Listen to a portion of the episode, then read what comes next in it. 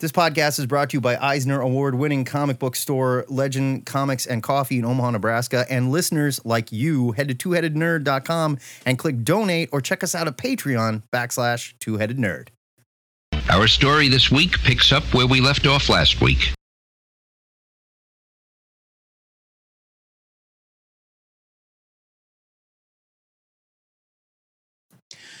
Broadcasting from the quarantined ziggurat at Omaha, deep below the metro area. The Omaha metro area, by the way. That's right. we said Omaha twice in that sentence. It doesn't Oh, matter. weird. It's our pleasure to welcome you to our final Halloween spectacular of the year, episode 595 of the Two Headed Nerd comic book podcast. I am head number one, but you may know me better as the internet's Joe Patrick, and I am fired up. And I am head number two. I'm playing it cool this week, and my name is Matt Baum, folks. Today on the show, the Cosmic Longbox has been possessed, and it's forcing us to review comics starring demons and devils. And after that, it's up to the THN Sanctum Sanctorum to discuss our must read picks for next week. Look, I want to tell you people that don't know us personally.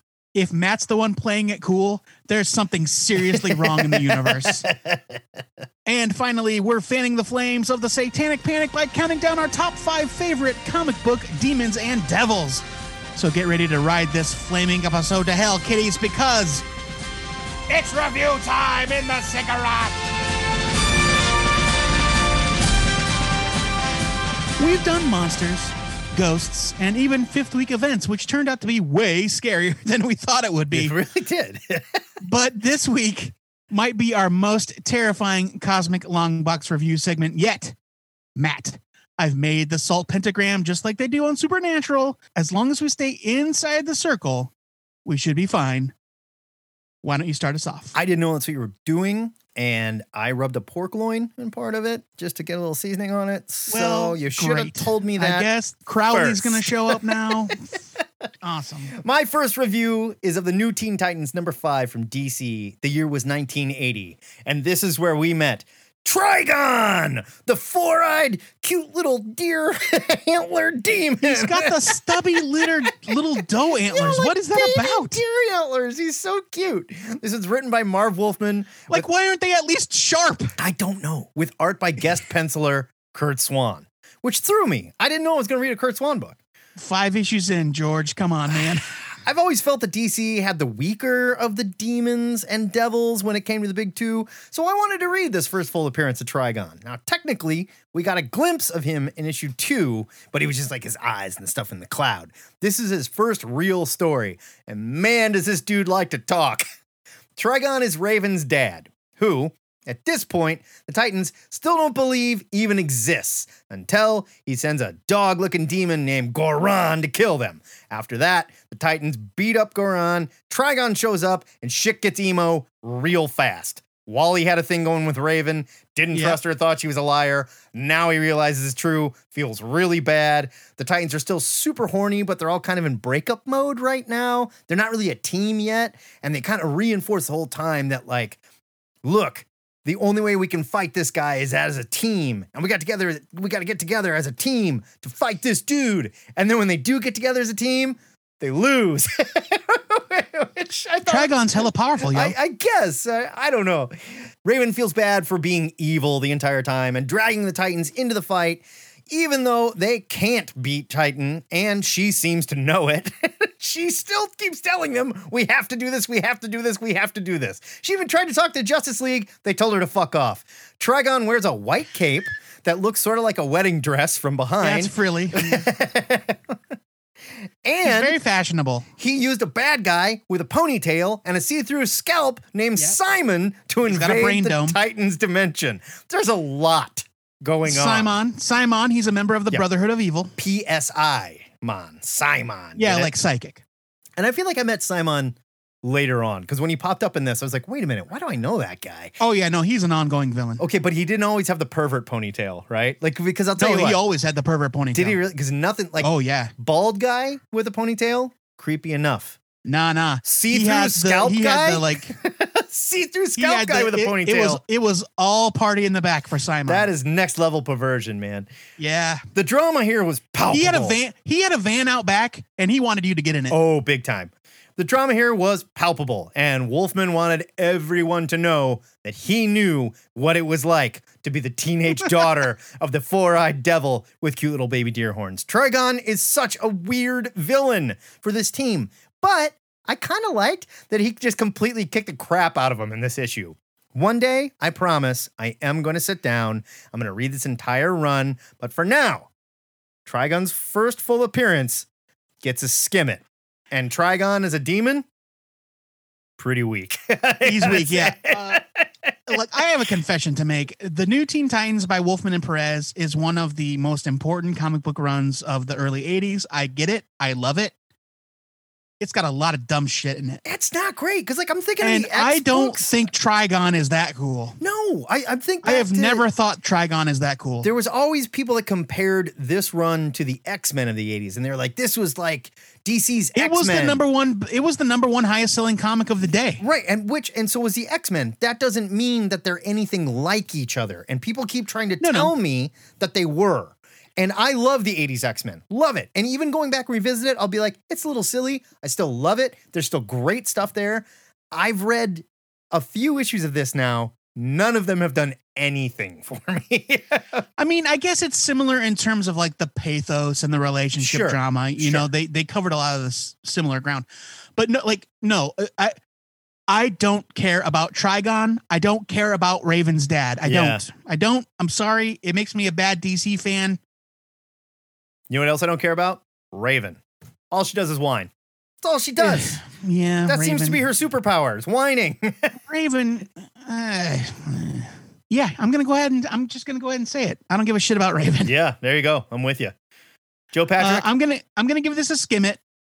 Uh, I love Curt Swan, but uh, yeah, no this this issue isn't great. Okay, I really like Curt Swan too, but we both agree this isn't great Curt Swan either, right?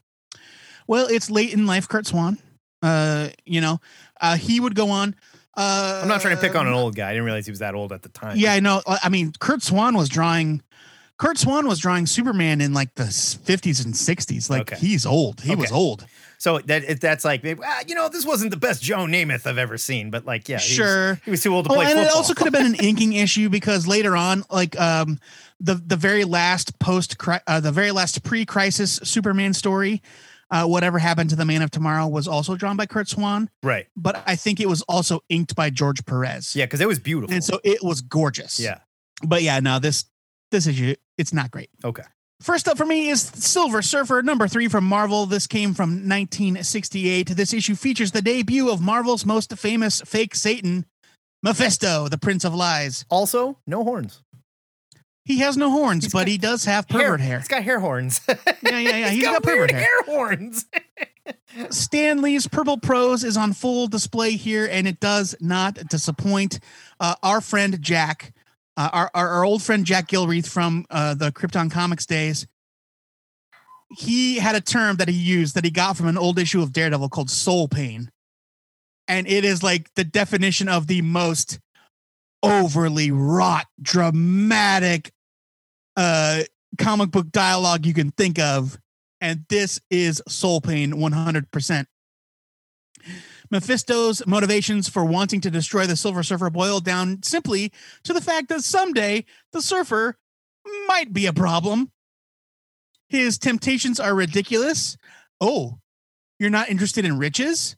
You're not interested in choosing to be with your one true love? How about dot dot dot a threesome? I mean, like, sure, he's a cosmically charged, like, near God, but Silver threes- Surfer loves bitches, man. threesome's a Everybody threesome, bro. you know? Uh, even if it's, two dudes. I'm, even if it's three dudes, still threesome, I'm in, you know? it's hilarious and amazing at the same time. Uh, I loved every page. The art by the legendary John Buscema is outstanding. His figure work is dynamic. The way he frames his pages is exciting and energetic. And for the late 60s, his depiction of Mephisto is downright creepy. Yeah. Yeah. It's funny too, it- because it's like, this is obviously the devil, but they didn't want to call it Satan because they're Yes. like, we don't want to get in trouble. So we'll just do everything short literally will walk Yes, right, right. up Like, to the line. like the word satanic is stop. actually in the script of this issue. yes. Uh, my my favorite fun fact about Mephisto is that uh, in the original series of Marvel Universe trading cards from 1990, there was a Mephisto trading card. Yeah. Why? I could not tell you. I remember this. But the back of every card had a little did you know factoid, and the factoid was Mephisto has not and has is not and has never claimed to be the actual bib- biblical devil. Yeah, In an effort to appease parents totally. of which mine were among them. Yeah. They found that card and they're like, "What the fuck is this, Yeah, Joe?" this was and I said, "Look at it. It says right there, he's not the devil." Dear Karen, we promise this is not the devil. Sincerely, Marvel. But, he, but it's totally the devil. Silver Surfer number three is a great introduction to one of Marvel's most enduring villains. I'm giving this a huge buy it. Don't get me wrong, it's outlandish. Oh, it's crazy. It's, it's so silly. It's completely But in- crazy. The very best way. Yeah, and, and considering the fact that they, they are basically making the devil a supervillain in this, that is like not just Yeah, the devil. into a cosmic being. he, yeah, that's that's what I'm saying. He's not just the devil. He's not just a guy with a pitchfork that like collects souls and stuff. Yeah, he also fucks with cosmic entities. He's like a Galactus. and this is also at that time where the Silver Surfer, all he did was cry about his girlfriend, Shalla-Bal, Shala Ball, and he Yeah, couldn't so call he her. was- he couldn't call her Shala. He couldn't call her S. He no, couldn't no, call her full Boo name. It's like Bae. it's like I always call you Matt. Bomb. Yeah, it's like- it's like I don't I ever just say constantly- Matt. I was like, say Matt Bomb. My wife, Casey Baum. Casey Baum. How I love you, Casey Baum. right. Come on. So this this t- this came out during a time when the Silver Surfer was trapped on Earth right. uh, for uh, betraying Galactus in the original story that he appeared in. Yeah, so he's like, he was slightly depowered, but he's still crazy powerful. Because there's like a mo- crazy powerful. He like shuts down all. He, He shuts, shuts- down all electric. he shuts down the whole Earth. systems on Earth. Right. So like everybody that's on life support in the hospital dies. Sorry, you're de- you're dead. Basically, yeah. Yeah. And the Silver Surfer is like, "You want to fuck with me? This is what you get." And it's like, "Well, you're the good guy. Take it easy, man." Yeah, I was like, I, I, I was halfway through this, and I'm like, God damn, Silver Surfer is the villain of But this But that was also the interesting part. It's like the devil sees this and they're like, what? he's like, whoa, wait a minute. I got to get in on this guy. This guy's crazy powerful and Yeah, maybe yeah. he's evil. for sure. no, it was great. It was a fun, weird 60s psychedelic, you know, like mind fuck. it was good stuff. I'm giving it a buy it. Yeah, yeah. My next review is of Ghost Rider number 77 from Marvel, 1983. This is the origin of Zarathos. It was written by a young, spry James DeMatteis with art by Bob Budiansky. Now, in the previous issue, we had just learned that the, the identity of the demon that is the Ghost Rider. Zarathos! It turns out Z was a stone god. He was discovered and worshipped by an ancient race of man, like way back. So, I mean, like Conan times, maybe. We don't even know. Way back, though. It kind of looked like Pumpkinhead meets Venom. Zarathos' main jam is destroying souls, which gets the attention of Mephisto, who collects souls. So this guy's bad for business, right? And you can probably guess what happens there. They end up butting heads. Meanwhile, Johnny Blaze is on the trail of his magic buddy Vincenzo, who wears a turban. And that's all I really know about him. There's something about the circus of crime maybe going on. I, I'm not really sure, but we don't need to worry about that here. We flash back to Zarathos Subplot, subplot, not important. yeah.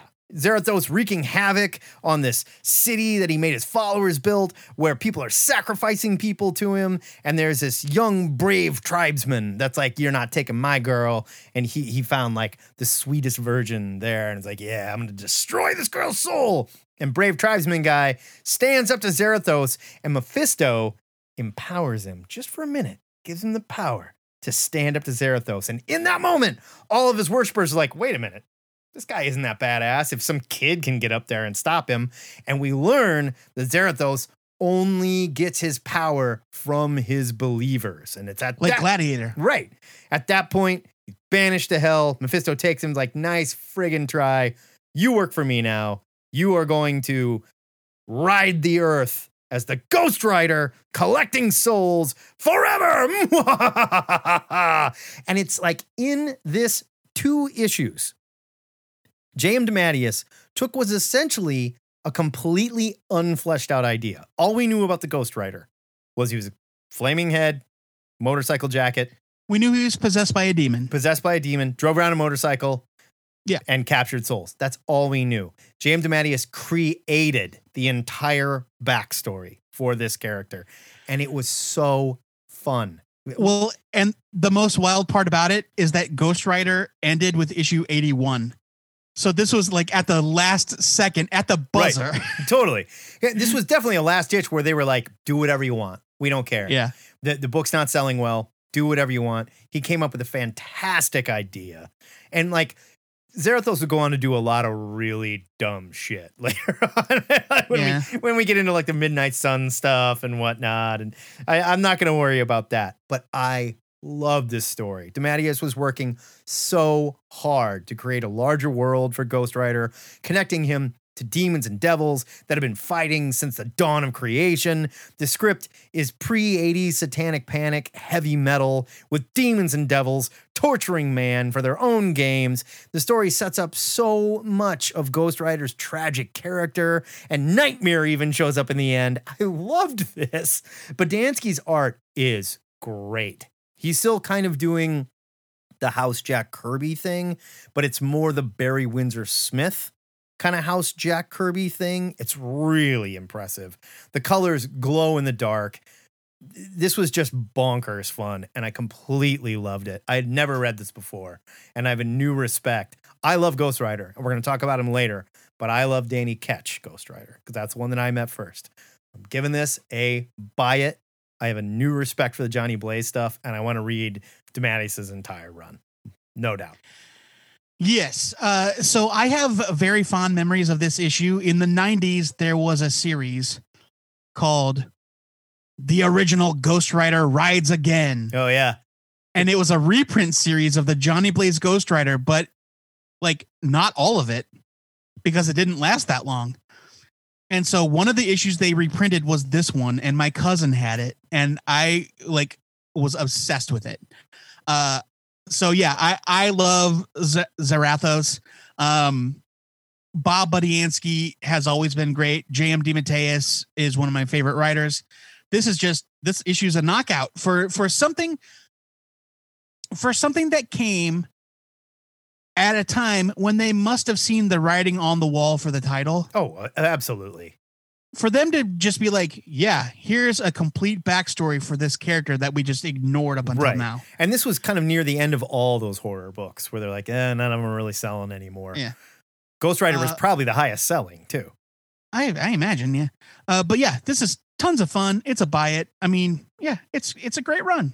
My next review is of the Demon Annual number two from DC from 1993. Garth Ennis and John McCrae introduced one of my favorite DC characters of the mid 90s, Tommy Monahan, aka Hitman, in this issue.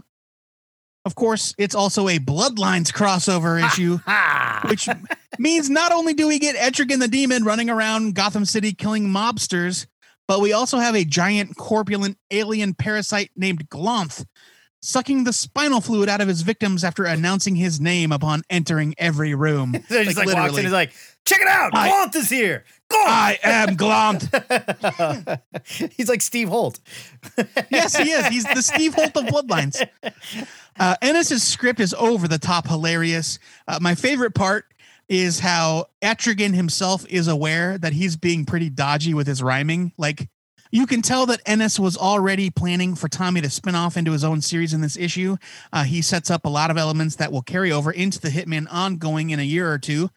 Uh, the art by a much younger John McCrae is super fun with his outrageous violence and super exaggerated characters.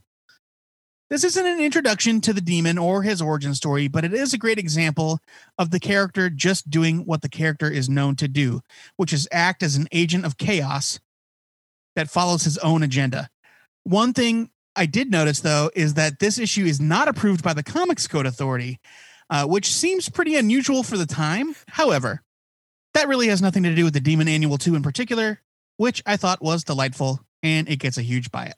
Yeah, this is a crazy fun book. It, it's probably not the best introduction to the demon, but it no, but that's not what I like. Right. That that wasn't how I went about choosing my books. Of course, but it is Garth Ennis having a lot of fun with the demon, which is fine because at the time, like the demon was doing nothing. Who cares? And and quite honestly, Jack Kirby's the demon is wackadoo. it is completely bizarre. I hated this character. I I've hated the demon for years and years and years. And then I think it was Jason at Legend made me buy the complete Jack Kirby demon, and he said, "Take I it home, read it. If you don't like it, bring it back full price. That, that I'll let you exchange it for whatever you want." I fucking loved it because it was so wacky and just bizarre, and I had this newfound love for the character. And you can tell that Garth Ennis truly loves this character as well, and got to play with it and have a good time and introduce Tommy Monahan. It's a huge buy it for me. Bloodlines was a piece of shit. and it was just It's dumb. terrible. Yeah. No, Bloodlines it's awful. Garbage. And you can Yeah. tell that I don't think Garth Ennis was thrilled to be doing this, but was allowed to have fun. It was like he was making fun of it the whole time. He definitely was. It was very tongue in cheek, and he was going to spin his hitman out of it. And if this is how he gets to start it, fine. Here we go. Fun fact, and I can't believe this, but the run of the demon that had this uh, little batch by Ennis and McCrae lasted for 58 issues. Good lord. And I bet it was just. Almost five years. I bet it was a slog. I bet it was just impenetrable rhyme after rhyme after rhyme. Like, I uh, stop. I've never read the early issues, but Woo. I'm not like in, in a rush. I am willing to bet it was crap, but I'm also willing to give it a try. So, my next review is of Daredevil number 270 from Marvel 1989. This is the first appearance of the son of Mephisto. Your creative team was Ann Nocenti writing with art by John Romita Jr. This is one of my favorite runs of Daredevil. And I don't think Ann Nocenti went on to write anything that I ever cared about again. I can't explain it, but she Before or since. yeah, like literally. I can't explain it, but she dominated this run and it was just incredible. And then every time I saw her name on something, I'm like, I'm buying that. And then I read it and was like, I'm going to set that down. Anyway, in, in 1658, a senseless murder takes place on an unassuming hill, and evil begins to grow there, slowly, for years. More and more tragedy is drawn to the hill, and twisted black roses start to grow until one day, in 1989, a guy that doesn't understand consent pushes things a little too far with an innocent lady, and Blackheart is born, complete with weird, kind of like flower head. the script takes a big jump after that, finds DD working out on a roller coaster for reasons, I'm sure, when Blackheart attacks and DD only escapes with the help of Spider Man. Now, this was coming right off the heels off Inferno and the Typhoid Mary storyline. So, Innocenti had run Daredevil through the ringer. Yeah. Like, Typhoid Mary almost killed him, left him in the hospital. yes. Inferno hit Manhattan. Demons are everywhere. he fought a vacuum. Daredevil gets out of the hospital bed covered in bandages and just like an automaton goes out and fights demons. He fights a vacuum, he fights a possessed subway car. It's incredible. It's one of my favorite issues of Daredevil. Absolutely amazing. And this issue opens with him like, whew, glad that's all over. I, I'm, I think Daredevil might even be able to smile again. That would be cool. Why he's on an amusement park roller coaster, uh, I don't know. it's not important. He's blind. He don't know no better. Yeah. So they really forced this into the storyline, and it didn't have much to do with anything other than the fact that I think Ann Nocenti wanted to go very psychological, supernatural with the character because people hadn't really done that with Daredevil before. This was John Romita Jr., by the way, at his best. He's Absolutely. so good. Crazy. This is where I first fell in love with the guy. The whole issue is beautiful. Weird line work, bulky shoulders, strange poses and shit. But even today, it still totally holds up. Mephisto with dreads and sad, confused baby demon son fighting because it's all he knows how to do. It's so emo, soul pain, if you will.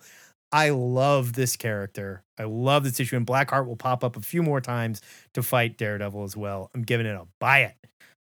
Yeah, I mean, like you said, this is a great run on Daredevil. Um, I, don't, I don't want to bag on Innocenti. I don't know what her deal is, but like she killed it with her short-lived run. And John Romita Jr.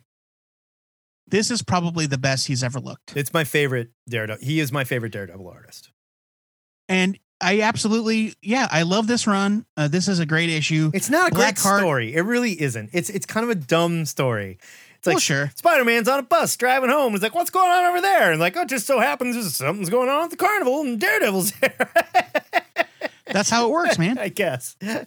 No, this is a buy it. It's great fun. A Blackheart is a fun, cheesy villain. Like I don't know.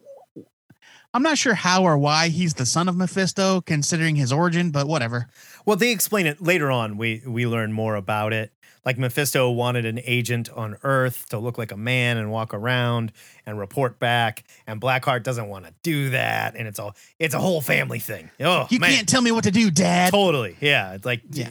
guess what? You're the devil. Don't make a fucking teenager. Okay. like, come on, man. Next up for me, JLA number six from DC 1997. Longtime listeners of the show will remember how fondly I speak of Grant Morrison and Howard Porter's run on JLA. This issue features the debut of Zauriel, an angel that has chosen to abdicate his position in favor of mortality because he's in love oh, God. it just so happens that he's being followed by a host of rebelling angels set on conquering heaven. What does this have to do with demons, you may ask? Well, it's all set in motion by the machinations of DC's sexiest fake Satan, Neron. He is the worst. He's, He's blonde and gorgeous. Uh, worst. There's nothing Satan about the guy. and of course the demons 3 which are classic jla villains morrison packs more character into two pages at a time than any writer with half of his skill this storyline single-handedly justifies the existence of electric blue superman though that mostly does happen next issue there's a little bit of it here howard porter's art is otherworldly i don't know when he first came on the scene but jla was my first exposure to his work the way he depicts even the simplest things is incredible. His attention to detail is beyond impressive. For example, Neron pouring a glass of what looks like blood or wine down his gullet, but the droplets are shaped like people. That like that little that little bitty detail, I was like, holy shit, that's awesome. This was also one of the most chilling descriptions of hell I've ever read, with it existing in the in between. It surrounds us between the folds of the drapes, or the leaves in a bouquet of flowers, or in the darkness cast by the most innocent shadow. It's in all the gaps and in the corners. But as Morrison writes, don't look too closely. Ooh. J- JLA number six is one of the first comic books I point to when someone says the 90s were terrible. Yeah, we did have a bad run there at the beginning, but a run like this can almost single handedly redeem an entire decade. JLA number six gets a buy it. yeah, I hate Neron. I hate Neron. I and I hate, Really? I love Neron. and I hate Zauriel. I hate the idea of angels being superheroes No. and crap like that. I hate it. With that said, I love this story. I love what Grant Morrison did with the character. I know what they were going for with Neron. Like Mark Waid invent created Neron, and the idea was like despotic Roman emperor evil type character. I get it. yes, he's Nero with an N. Exactly. And I just never cared. And maybe at the time they didn't want a Mephisto type character, and this was their way to do that. And a, a ruler of the underworld. I almost reviewed Underworld Unleashed because I wanted to learn more about Neron. I read the first one and went, I don't want to learn any more about Neron. This sucks. so I see Mark Waid work, and I don't care about the character. This is a wonderful story, though. And it's Grant Morrison and Howard Porter on JLA in the 90s. I don't think the JLA has ever been this good, and I don't think it'll ever be this good again, quite honestly. So it gets a huge buy it. It just goes to show that in the hands of the right creators, any character can be written well. Any character. This is awesome. Yeah, yeah. No, I like I, I when I think back about various runs of the Justice League, like I am a fan uh, obviously the um Keith Giffen, DeMatteis 80s reboot is wonderful. Yeah. Uh, I'm a I'm a It's big not fan of the classic run. It's not this quality, though. It just No, no, isn't. no. Uh, I'm a big fan of the classic, like late '70s, early '80s. Uh, Dick Dillin was the artist, you know, and that was when it was like that. Was that was the that was the last time, honestly, before this that the JLA was the All Stars. It was Superman, Batman, Wonder Woman, Yeah. uh, you know, uh, Green Arrow, Green Lantern, and then I think about this, and I and I admit to myself, this is the best version, the best executed version of the Justice League probably ever. Yeah, without a doubt. I, I, I, I it's not even close. I'm sorry. It's, it's just not even close. And it Yeah. wasn't just because like they were the smiling sweet. Yeah, no, they were in trouble all the time, and they were fighting with each other. And Batman was an asshole, and Grant Morrison Yes. was dealing with all these really dumb editorial decisions that were happening with Batman, Right. with Superman, with Aquaman, and he just took it in stride, He rolled with it. rolled with it, and made an incredible run on the JLA. Love it. Totally agree. My next review is of Sandman Presents Lucifer, number one from DC Vertigo from 1999. This was written by Mike Carey with art by Scott Hampton. This spins right out of the pages of Sandman number four, where Lucifer Morningstar gets bored of ruling hell and just kind of gives the key to Dream and says, All yours, I don't care anymore. now he finds himself running a bar called Lux in downtown LA. In this first issue, Lucifer is visited by another fallen angel investigating something that is granting wishes for humans that heaven isn't interested in investigating, but they kind of want to check it out. They just don't want to do it themselves. So, hey, Lucifer's on Earth, make him do it. The power seems to be centered around a special needs young adult whose sister may have just wished death upon him. Mike Carey's Lucifer series is one of the most intelligent, challenging, underappreciated Vertigo series ever. He took an idea from Gaiman's Sandman and fleshed the character out into an anthropologist that studied the human condition as it encounters the supernatural. Scott Hampton's watercolors are just incredible and heartbreaking in some panels. Reading this made me want to revisit this entire series for a third time. I cannot say enough about how wonderful this series is. The first omnibus is out, and the second Lucifer omnibus actually comes out next week. If you haven't read this, you need to. It is so much better than the watered down garbage TV version that we got. I cannot give this a bigger buy it. This is one of my all time favorite series. And the way, hmm. the gentle way that they write Lucifer, the fallen angel, Lucifer, Satan. Yeah. He's so approachable and interesting and still evil, still very much evil, but also not necessarily the bad guy that uh, you know, upstairs sort of painted him. it's just a wonderful book. Yeah. No, I totally agree. This is peak Vertigo. You know, Oh, it's, yeah. it, you know, Neil Gaiman created this version of Lucifer, and in in the one or two issues he appeared in, he was already like multifaceted and and very complex as a character. And Mike Carey just took that and expanded on it in a really great way. Um, this isn't even the ongoing, which would become what what's best known. Right. Uh, with art by Peter Gross. that introduces the ongoing. Yeah. Um. So like this is a this is an awesome primer to the character. It's definitely a buy it from me. It's it's just it's beautiful. It's uh, beautiful to look at. You know, and like we, we talk about Vertigo a lot and how intelligent it is. I, I think a lot of people wrote a lot of really great stuff at Vertigo, but I can't imagine how difficult it is to have a writer like Neil Gaiman come to you and say, "Hey, Mike, Yeah. you Right. sh- do you want to write this? Like, How do you follow? Do you have how any- do you how do you spin off Sandman? right? You know, like." Let's do it. Right. Let's do a spin off of Sandman. It's one thing to be like, oh yeah, Superman's pal, Jimmy Olsen. It writes itself. He's always taking pictures, you know, like. but this Yeah. is Neil Gaiman's fucking Sandman. That's got to be intimidating. And Carey knocked this one out of the park. It, it's an incredible series. Totally agree.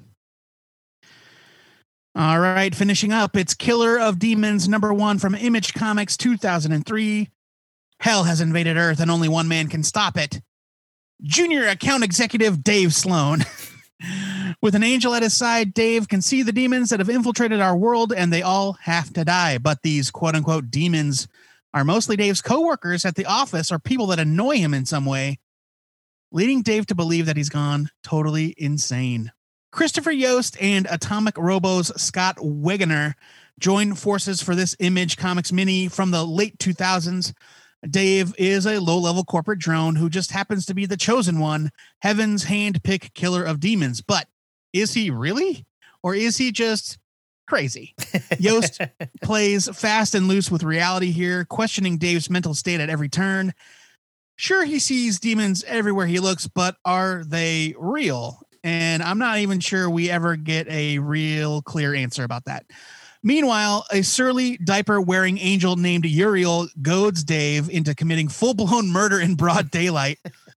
I really miss Christopher Yost. That guy came off a successful run on a cult favorite Marvel cartoon and ended up writing a lot of great comics, but then he got sucked into the Marvel Studios machine where I guess he found some success writing some of our favorite Marvel movies, Star Wars cartoons, and spin-off shows. Oh, poor guy. You're mad. Don't let the door hit money. you where the good Lord split you, Chris.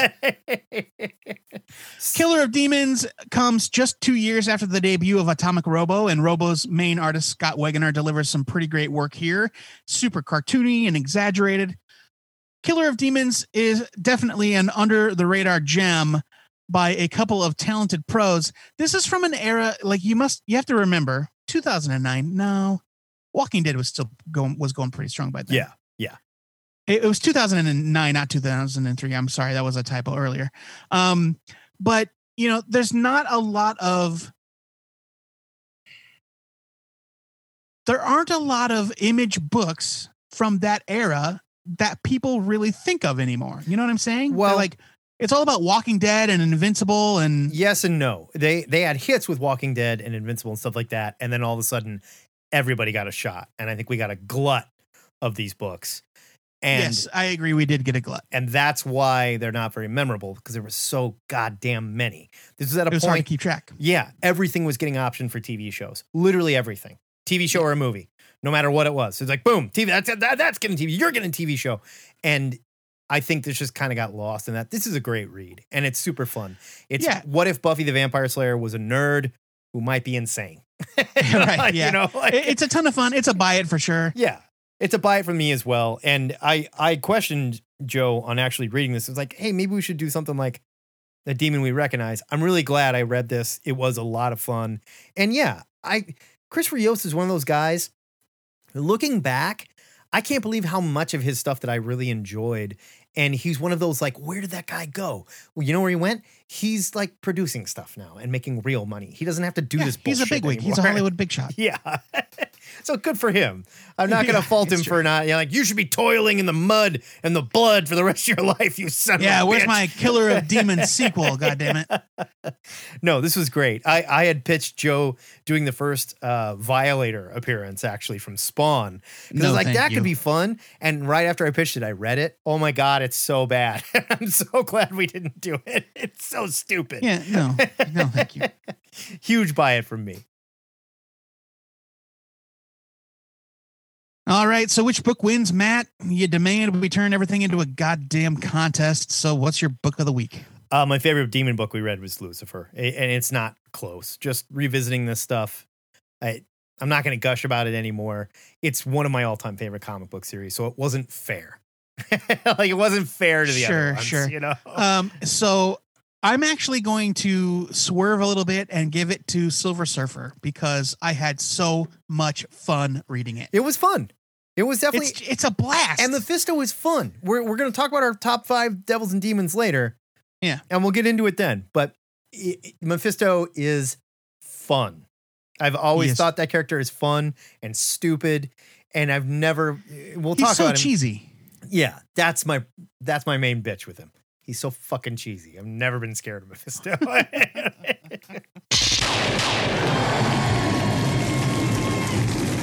Whack!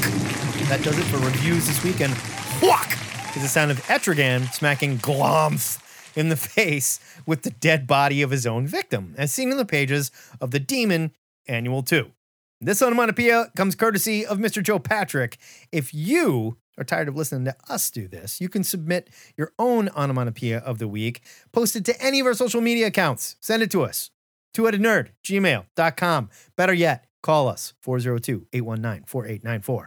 Make the noise. Tell us where it came from, and we will play it on the show.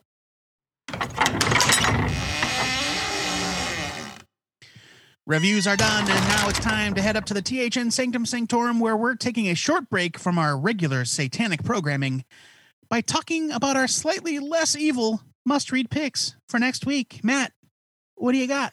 My pick for next week is Crossover, number one from Image. It's written by Donny Cates with illustrator D. Cunniffe.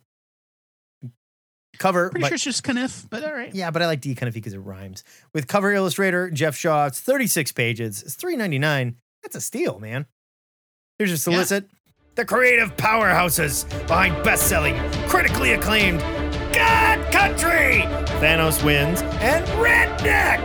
You can tell they're really rooting for the home team here. Returns for the biggest launch of the year. Imagine everything you thought was fantasy was real. And now join us in a world where reality is dead and anything is possible. Okay, so that solicit doesn't tell you shit.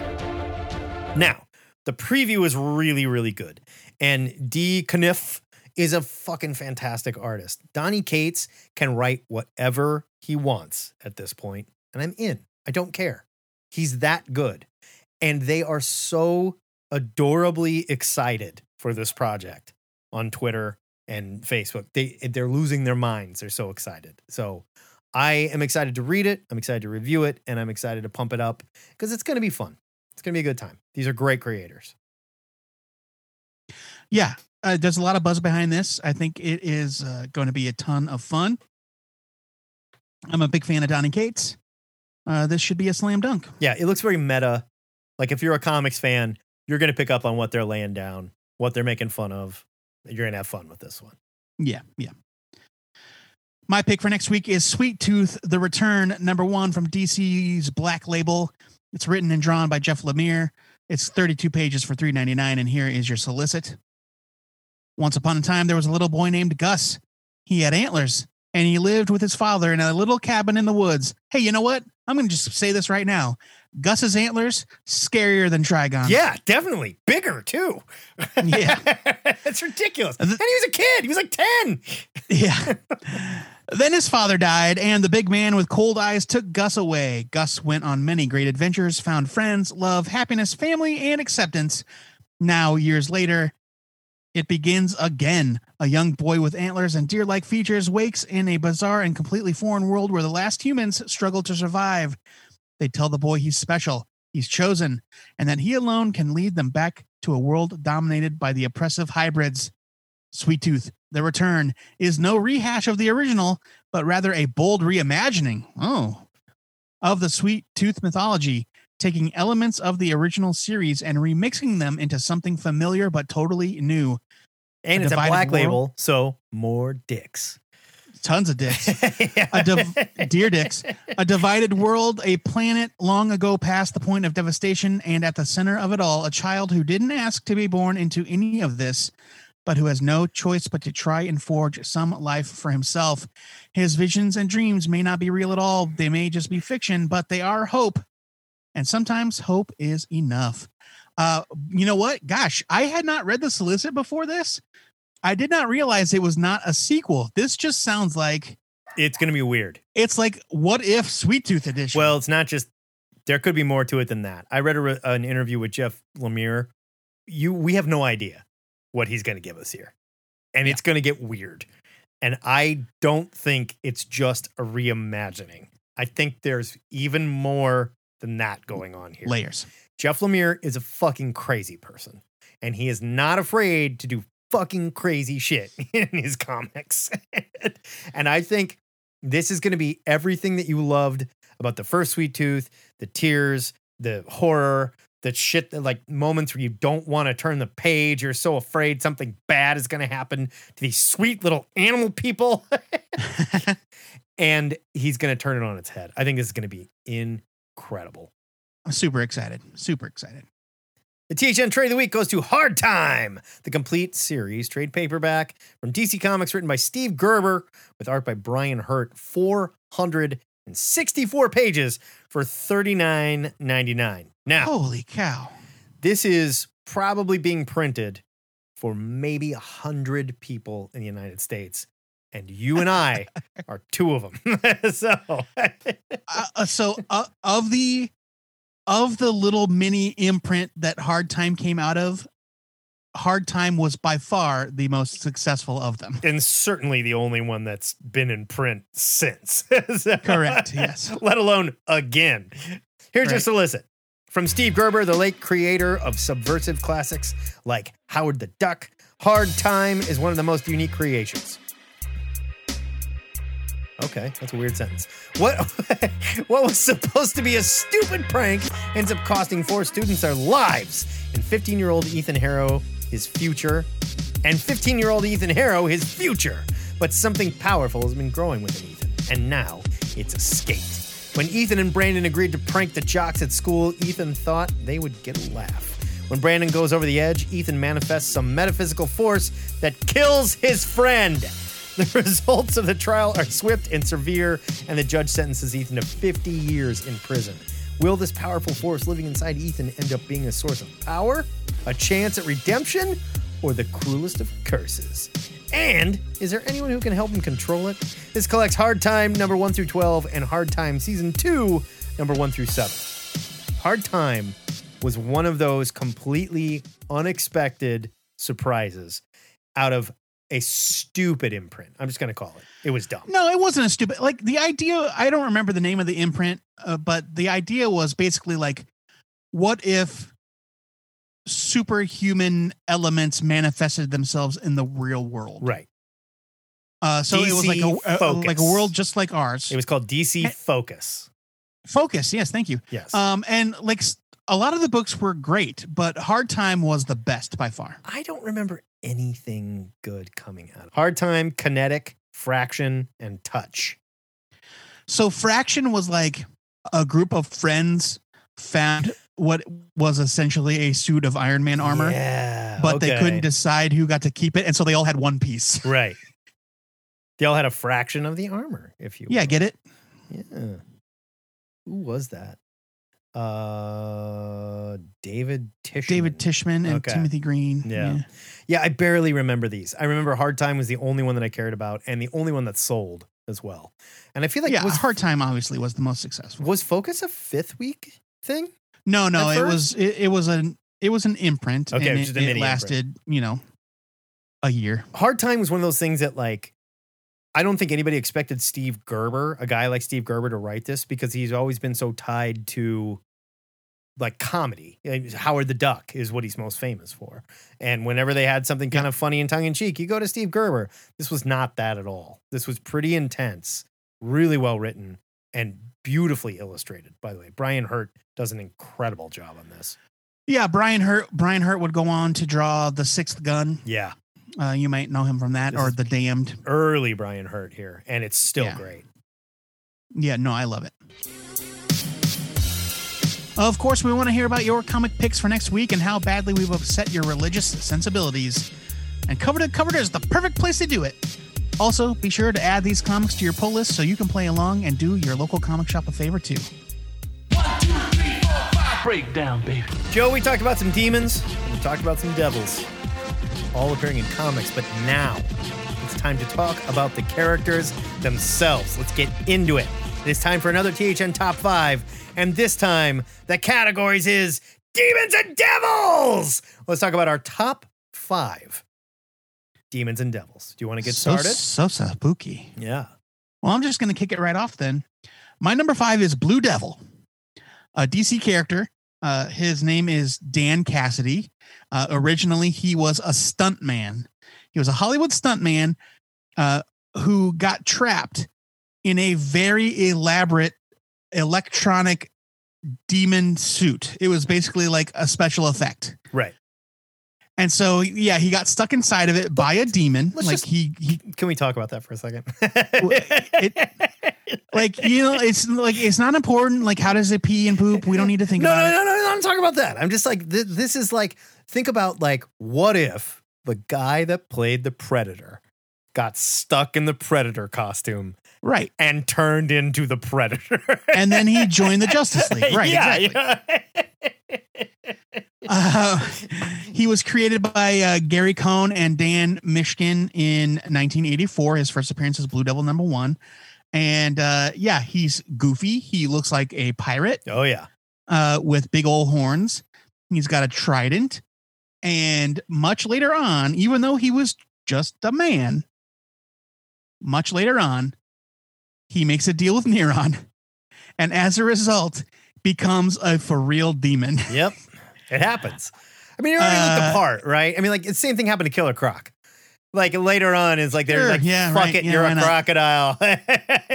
yeah, I mean, you were just a guy with a skin condition, but no, now you're a monster.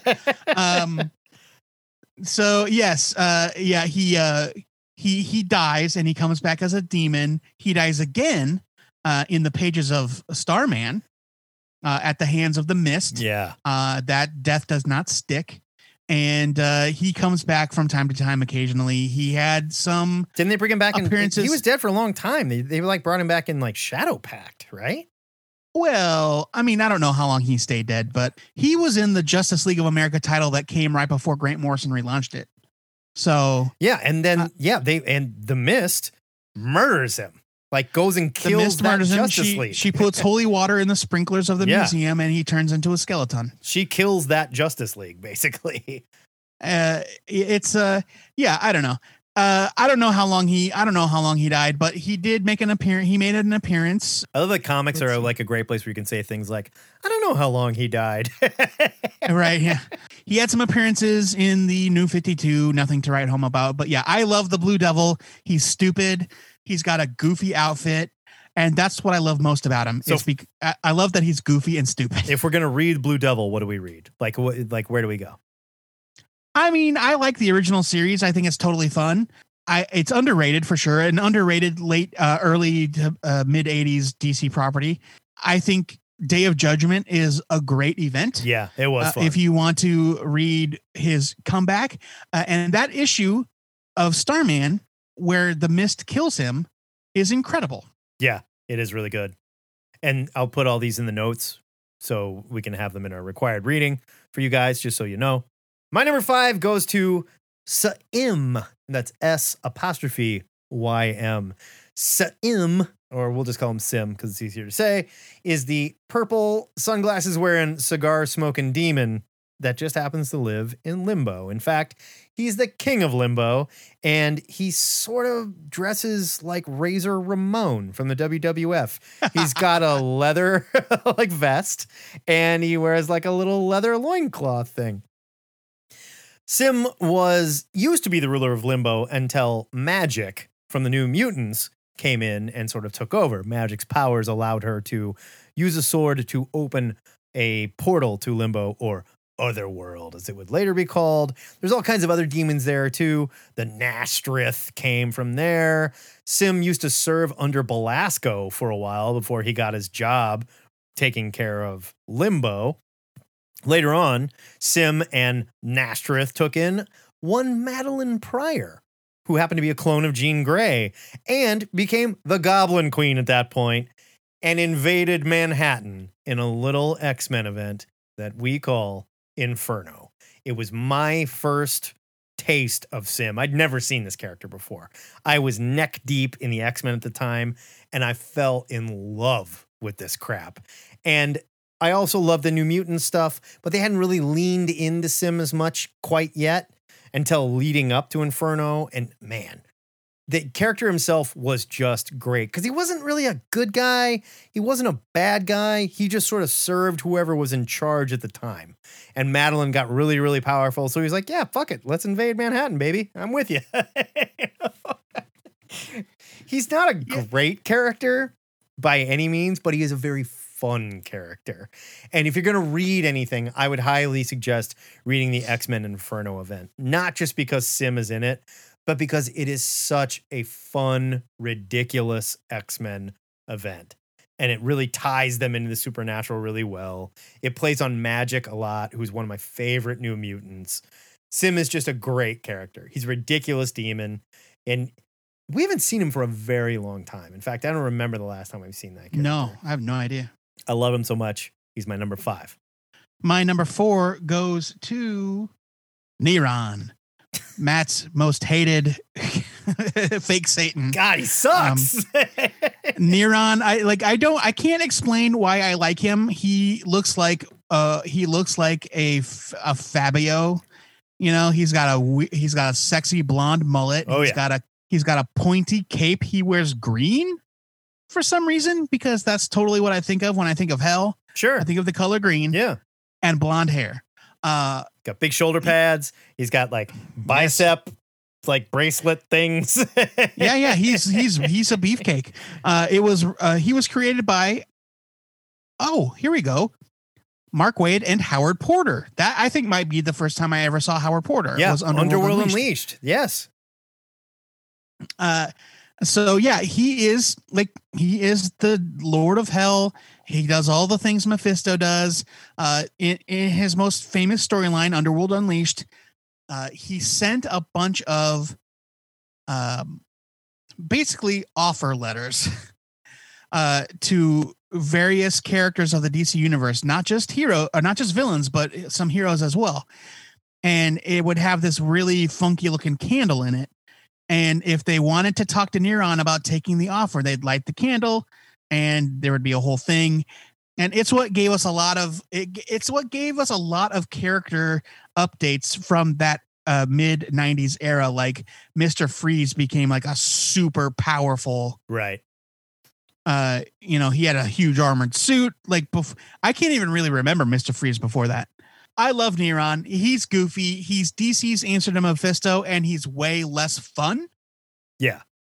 but for some reason i just i get a kick out of it every time the guy shows up. And we've already established if you want to read a great Neron story, yep. Underworld unleashed uh the aforementioned jla storyline that i reviewed earlier in this episode and that's about it. Yeah, that's all you really need.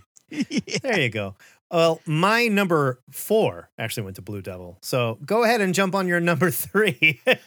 okay uh, okay, my number quick. three the reason I fell in love with Blue Devil is because I got one of those Toys R Us like comic packs, and the Blue Devil comic was in the middle, and I was like, like the front was like Transformers or something cool, and the back was Wolverine or something cool, and the middle was Blue Devil, and I was just like, oh, all right, and I read it and was like, this is awesome.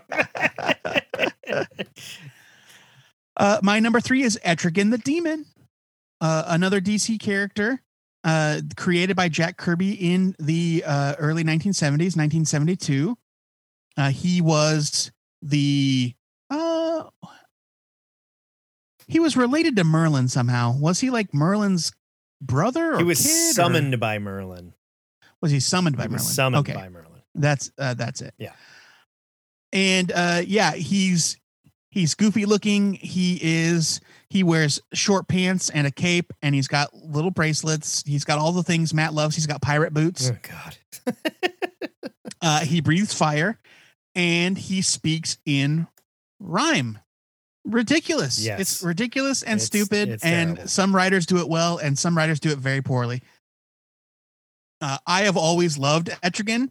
I again, I can't tell you why.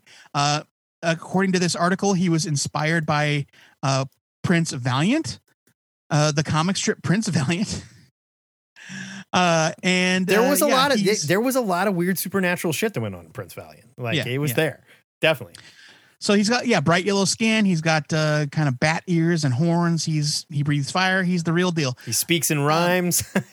He is he is linked. Uh, he is linked to a human man named Jason Blood, and there have been times where they have tried to say where it's like they've tried to say, "Oh, Jason Blood's not real." Uh, you know, it's just a construct. You know, you remember when they did they Yeah. did that shit in the uh, Yeah. 80s with Donald Blake? Yeah. Uh, similar, but no, Jason Blood is a real person. Uh, he joined the Justice League uh, in Joe Kelly's excellent run on the book uh, on in JLA. But uh, yeah, he has to say this little poem to turn back and forth between Etrigan and Jason Blood. It's adorable. And so yeah, the the rhymers are a rank, and there was a time that Etrigan got promoted out of it. yeah, they were like rappers. They're basically like evil rappers. And like if you have the Uh, better your flow, the more powerful you were. You know? Sure, yeah, yeah, yeah. Uh, but yeah, so for a while, Etrigan got promoted out of the rhyming cast and didn't have to talk in rhyme, and he did not sound right. Yeah, it sucked. Now, if you're, Uh, if you're gonna read any of this, I would say like you really only need Just Jack Kirby, the Jack Kirby, the complete Jack Kirby demon. it's Oh, and you know the So Garth. Ennis run on the Demon from the '90s is excellent. yeah, it is It's- really it's- good. That is really good. goofy and silly. As a matter of fact, it's Garth Ennis kind of making fun of the idea, but it's great. Yeah, yeah. But really, what you need from Etrigan is Jack Kirby's The Demon. There was also, um, I've never read it, but I've always been intrigued by it. Um, just after Crisis on Infinite Earths, uh, Matt Wagner did a four issue Demon miniseries that looks awesome, but I've never had the chance to read it. I have never read it. I I I vaguely remember this, but I don't think I read it. No. My number three goes to the dreaded Dormammu. Dormammu was the scariest fake Satan I have ever seen. So much scarier than Mephisto. He literally just had flame for a head with scary eyes. He's got a purple costume with like red accents, wears a robe. He is the ruler of the dark dimension. He has a whole legion of mindless ones that work for him. He is Doctor Strange's nemesis. And I first met him in the pages of Doctor Strange Sorcerer Supreme number 1 from 1990, pardon me, 1988 where I picked it up just because the cover was so goddamn cool. like the character looked so scary and I needed to learn more. You can still pick these up. The complete Doctor Strange Sorcerer Supreme Omnibus is available and it is wonderful. It collects like 1 through 40 of the series and like Ghost Rider 12 is in there as well because I think there was a crossover or something stupid. But that series was so much fun and it literally starts off with the death of Doctor Strange. He's dead. Like issue number one is his funeral, and all the Marvel heroes are there. Like Chuck Xavier has his hand on the on the casket, and it's just like "Ugh." I'm not sure why he's so upset, but apparently Charles and Doctor They're Strange very good close. friends. I Everybody knows guess. Dormammu was always so scary, and Dormammu was like a was a demon that talked like a demon. When he showed up, it was really bad. And like they hinted at his existence for years and years and years. Baron Mordo, who was another like sorcerer that grew up with Strange but went evil, was tempted by Dormammu and became a disciple of Dormammu and like would whisper about him and stuff like that. He was like this unnamed bad guy for a long time. And finally, when they introduced him, Doctor Strange was just like, I'm way out of my league. And all we can literally do is shut the door to the dark dimension and never, ever go near that place. Can we all agree? Fuck Dormammu. We don't want to deal with that. he is such a fantastic, evil sorcerer character because he's too powerful. He's too powerful for the Sorcerer Supreme. And that's why he was so scary. I love Dormammu so much. Ruler of the Dark Dimension, baby. Oh, yeah. My number two is Mephisto. We talked about him earlier in the show. Uh, Marvel Comics, created by Stan Lee and John Buscema. He is Marvel's most popular fake Satan, and he is a ridiculous character. He Oh, yeah. is. He's over the top. He's silly. He's flamboyant. He's got bedhead, permanent bedhead. He's got a weird pointy cape. Uh, he's uh, sometimes he looks naked. Uh, sometimes, sometimes he shows up, and this may have happened in that Daredevil run we talked about earlier. He shows up as this weird, fat, monstrous-looking blob monster Yeah. uh, with like a pointy snout and and weird hair. Well, and, I think uh, that is his true form. yeah. I'm sure. I'm sure And, it must be. And when he looks human, it's so like you'll talk to him. You won't be like, ah, fuck, what the hell are you? Like Yeah. he, he appears I mean, I don't like, like, he probably could have made him like maybe take a little page out of the Neron playbook, my guy. sure, you know, and like, yeah. It- like if Brad Pitt shows up and wants to tempt you, that might be a little better than I don't Right, know, right, weird yeah. balding pervert with crazy hair. yes. Uh, you know, you know, so not every must not every Mephisto story is a winner. He trades in, you know, souls just like the real devil, though he is definitely not the real devil. He also trades in human marriage, human relationships. Yep, you we learned that. It's, it's hell. Brand it's new day. It's hell's second most popular currency. It's Yeah. like the euro of hell. You, you know, And, Thor uh, did a really good job of establishing Mephisto as like one of the rulers of the underworld. Like Hela and Mephisto do not get along at all. So the Marvel universe has multiple underworlds. It's got, you know, it's got Hades, it's got Hela's domain, it's got Mephisto's domain. Uh, so there are lots of hells. Uh, and you know, if you're lucky, I guess you get to pick which one you go to. But I don't think that's how that works. no, probably not. I mean, I guess if you're a, I guess if you're a, if you're a, of Asgardian, you go to the hell. I think they specialize like a medical building. Like you go in and they have like the stomach guy and the and the yeah, the guy. orthopedic. Yeah, Yeah, the, right. The ear, nose, Yeah, and yeah. throat dudes Ear- up here. right. Yeah, you know? Yeah, exactly. Uh, so, as we talked about earlier in the show, uh, he first appeared in Silver Surfer number three from 1968. Uh, he was retconned into being the uh, the devil that cursed Johnny Blaze. right. Uh, originally, if you read those original Johnny Blaze comics, they just came out right. They just came right out and said it. It was Satan. And Marvel backpedaled and they were like, no, no, no, no, no. It's Mephisto. Somehow much better. They're like, no, moms. Um, no, no, moms. Don't, don't freak out. yeah, right. Yes. So like there are there are very few like specific great Mephisto stories. There was the Silver Surfer thing. There was his appearances in Daredevil. Uh, he pops up here and there. He pops up a lot during a bunch of different events. Um, I love Mephisto uh, in the Infinity Gauntlet. Oh yeah. Where- Oh so yeah. Thanos Thanos has the Infinity Gauntlet, and Mephisto's like, "Oh, I know what side of the bread my I know what side my bread's buttered on. I'm going to like whisper in this dude's ear and see if I can curry his favor." Uh, and it ends up not going very well for him. um, but yeah, Mephisto, he's ridiculous, and I love him. And yeah, The one thing that I like about Mephisto, and he's not even on my list. Spoiler. but the one thing I like about him is he is this kind of trickster devil, but he is super powerful. He can fuck with Thanos if he wants to. He can mess with the Silver Surfer and stuff like that. He chooses to be who he is and chooses to express his will the way that he does in the Marvel universe. And they've always been pretty good with that. He's not just like cackling devil guy. I'm here for evil. Like he's more of a a trickster like Loki than he is like a pure Satan type character. He knows what he wants. He wants your soul. yeah, yeah, kind of. And he rules over his kingdom and he's in charge there and you play by the rules or get get out. But he also doesn't want to start a lot of shit. You know, like I I don't want to deal with the garbage. I just want to do my thing, man. You know, it's like when bad people die, I get a cheeseburger. I want to keep those cheeseburgers coming in. You know, they're delicious.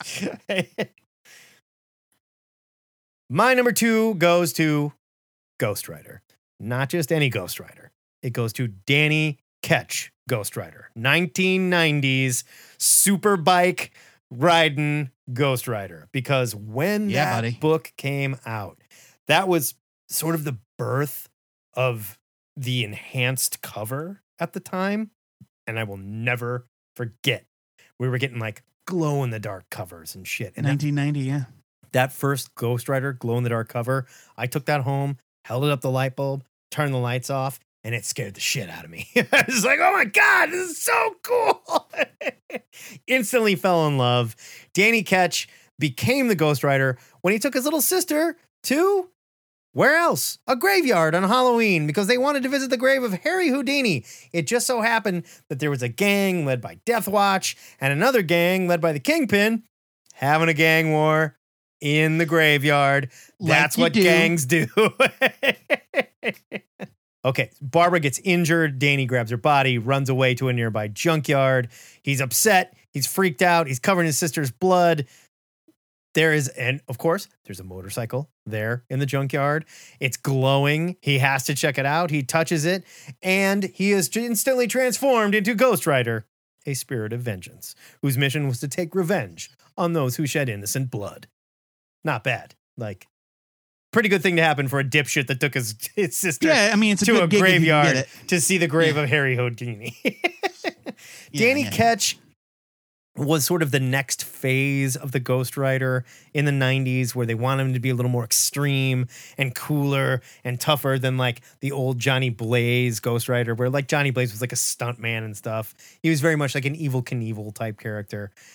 Danny was supposed to be more like you and me. He's just a kid from the street and he doesn't know why he's here, you He's know? from the streets.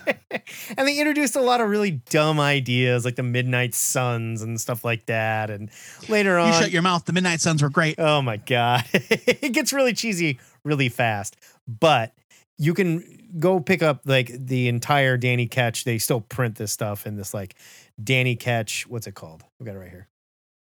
Like an epic Ghost collection Rider, kind of thing. Danny Ketch classics, where they reprint the whole series. When they get to the Salvador Larroca stuff towards the end of the series, it's like the Bail. the last ten issues. Are Punch out. gorgeous. They're amazing. No, but they're bad. They're the so bad. The story is terrible. it's so no, bad. It's very bad. but it's early Salvador Larroca, and the art kicks ass. I absolutely love it. Do you remember when they gave him that like orange and white tracksuit? Oh, yeah. Kind of. Oh yeah, The, they were trying to make him look more like a superhero because they were like, "All right, all right, you guys don't like the leather jacket, no problem." just awful. Just Now, terrible. also, go check out Ghost Rider by Jason Aaron. He brought back Danny Great run. Ketch. Yes. And there's an omnibus that, that prints the whole thing. It's fantastic. And it's Danny Ketch and Johnny Blaze together. yes. And they there was a spin-off called Ghost Riders as well. That was a short series. That's also printed in there. Fantastic stuff. Uh, this most recent Ghost Rider series by Ed Brisson and Aaron Kuder is also not bad. You know, I didn't read it. I read the first couple issues and I fell way behind. It got canceled pretty quick, but I mean, it's it's pretty good. All right, let's take it home. It should come as no surprise that our co number one is Hellboy Yeah. Number from Dark Horse Comics, created by Mike Mignola, bullet. Come on. aka Anung Un Rama, which means and upon his brow is set a crown of flame, which has happened from time to time. It does appear. big spoilers for Hellboy's later uh, stories. He is the descendant of King Arthur, the rightful king of England, and also the uh, prophesied ruler of hell. He was summoned to hell from, uh, pardon me, he was summoned to earth from hell by a group of Nazis and Rasputin, evil wizard. Uh, their plot was thwarted by the uh, BPRD, the early BPRD, and Professor Bruttenholm Well, it during wasn't- World War II. It wasn't thwarted so much as the Nazis had the wrong location. The Nazis what summoned him. Yeah, the Nazis did the summoning ritual. They didn't realize that it would pull him to a different place. Professor Bruttenholm was like, this is where he's going to show up. when he was a baby in hell, he got his arm chopped off, and it was replaced by the right hand of Doom, Yeah. which is a relic tied to the Ogdru Jihad, which is basically like king shit of all the demons in The- the, Mignolaverse. The conqueror worm.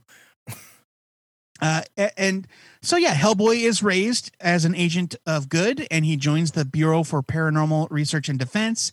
He becomes a hero. He fights monsters and devils. He's such a Uh, wonderful sometimes character. there are elves and talking pig creatures. He's such a wonderful character though, because like Hellboy is a bad guy, and he is destined to be this like the guy that takes over for evil He's dad. got he's got a scary destiny, yes. And so his his story is his story is a really fascinating, you know, tale of nature versus nurture. And can you can you fight your own upbringing?